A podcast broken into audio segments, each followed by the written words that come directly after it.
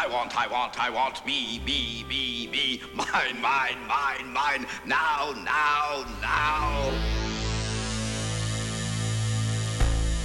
You know you're responsible for what you hear. You know you're responsible for what you hear.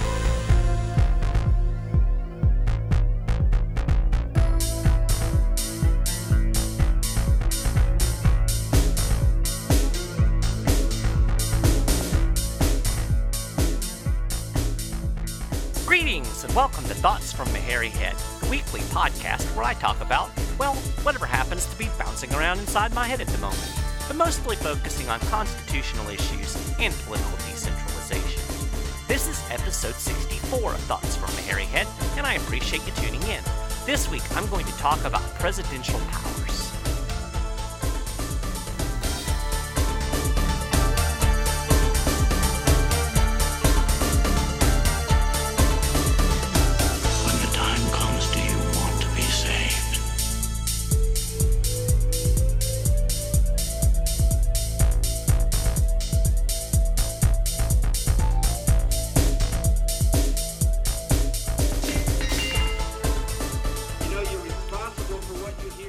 So here we are in post debate recovery mode.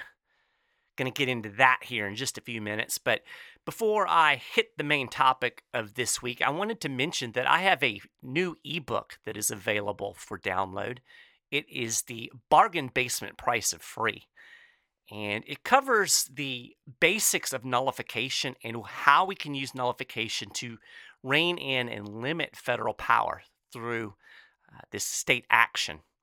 So, if you're interested in nullification, it's not a long book. It kind of gives you the quick overview. And if you're interested in this subject and you want to know, hey, how in the world can we ever limit this federal behemoth we have, head over to my website and download the free ebook. I will put a link on the show notes page so you can find it really easily. And uh, I'm, I'm pretty happy with this. It's, like I said, a quick overview. It'll give you a taste of nullification, the basic history, and how it can be used today. So check it out. So, yes, I did torture myself and watch the debate. I didn't really do it on purpose, it was for work. Uh, Michael Boldin and I actually did our 10th or Tuesday video on a uh, kind of a post debate analysis. We did it through a constitutional perspective, which is uh, certainly not something you're going to get in your mainstream media, that's for sure. So, kind of a unique look at the debate. So, I'll put a link to that up as well so you can watch that video and, and see how we analyzed it on the morning after. But really, it was just pure misery. I posted a picture on my Facebook page that kind of sums it up. It's a guy sticking a blender in his eyeball. That's how I felt. I'm just not into this whole presidential politics thing, but I think it is important and it does it tells us a lot not really about these two people, it's all contrived, but it does tell us a lot about kind of where we are in America as a polity, as a political society, and it's not good at all. The first thing that I noticed as I was watching the debate, and this was about 30 minutes in, they're talking about tax plans and economic plans and this plan and that plan. And it occurred to me, you know, not anything that they've mentioned so far is a constitutional role of the president. Like they're mentioning all these things that they're gonna they're gonna do. We're gonna do this. We're gonna do that, and and that's what Americans are demanding. They want to know what are you gonna do, and so they're gonna they're telling us what they're gonna do. None of this doing is authorized by the Constitution.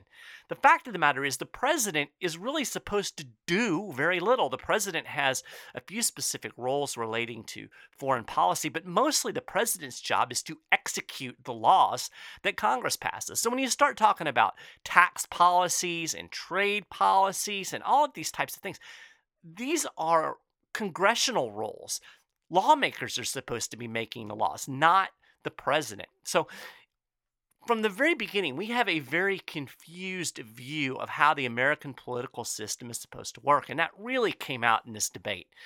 Like I said, almost everything that they mentioned was not authorized for the president. They don't have the power to do all of these things legitimately. Of course, they've usurped power and they do whatever they want. But the fact of the matter is, in our constitutional system, the president is not supposed to be doing all of this stuff. So, what exactly is the president supposed to do? What is the role of the president in the American system? Well, the Constitution delegates a few specific powers and responsibilities, like I said.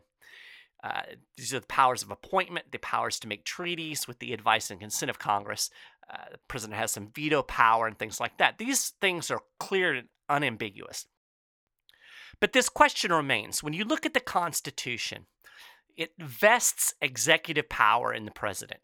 Does this term executive power imply additional authority, additional powers that aren't specified within the Article 2?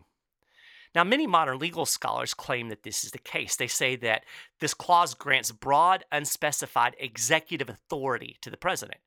They point to differences in wording between the vesting clause for Congress in Article 1 and the clause in Article 2 for the president to make this case. But it really doesn't hold up. It doesn't hold up if you look at the legal construction of the Constitution. And I'm not going to get into that now. I'll link to an article that talks about that. But it doesn't hold up when you think about how the founding generation viewed power, political power. They didn't want it all held in one place. They didn't want one person to wield a whole bunch of power. St. George Tucker wrote the first systematic commentary on the Constitution of the United States. It's called View of the Constitution of the United States. And he talked about executive powers. He didn't even really want to talk about power, he actually put it in terms of duties. This is what he wrote The powers or more properly, the duties of the President of the United States are various and extensive, though happily abridged of many others, which are considered as inseparable from the executive authority in monarchies. Of these last, we have had frequent occasion to notice such as are transferred by the Constitution to the Congress of the United States, and of those which are assigned to the President. In other words, when you looked at kings, when you looked at monarchies, the president or the king had vast authority, vast executive authority. But in the constitutional system of the United States, this authority was vested in Congress.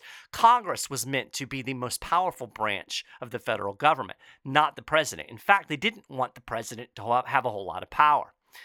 Now, Tucker goes on and he lists the duties specifically delegated in Article 2, Section 2 and 3, and he offers absolutely no hint that there are any additional broadly defined executive powers. Within the constitutional structure, the president lacks any authority whatsoever to issue edicts, write rules and regulations, or legislate in any manner. It's just not there. In an essay known as Helvidius Number One, James Madison clearly states that the president's power extends only to putting existing laws into effect. Madison wrote, The natural province of the executive magistrate is to execute laws, as that of the legislature is to make laws. All his acts, therefore, properly executive, must presuppose the existence of the laws to be executed. It's really simple. The president is only intended to execute the laws that Congress passes. The president is not supposed to be the policymaker or the lawmaker. The founding generation would be absolutely shocked at the amount of power the President of the United States have today. This is exactly what they tried to avoid. The British colonial governors ruled with this kind of power. The founding generation would have none of it. As the people of the states began to draft their own constitutions in 1776, they placed very little power in their executive branches. In his book, Creation of the American Republic, historian Gordon S. Wood put it this way the Americans, in short, made of the gubernatorial magistrate a new kind of creature, a very pale reflection indeed of his regal ancestor. The change in the governor's position meant the effectual elimination of the magistracy's major responsibility for ruling the society, a remarkable and abrupt departure from the English constitutional tradition. Americans feared the arbitrary power they so often saw exerted by these magistrates, these governors in the past. And as Wood put it, only a radical destruction of the kind of magisterial authority could prevent the resurgence of arbitrary power in their land. But sadly, we've embraced just that kind of power. Basically, today, Americans are arguing over whether Donald Trump should be the king or Hillary Clinton should be their queen. This is dangerous and ridiculous.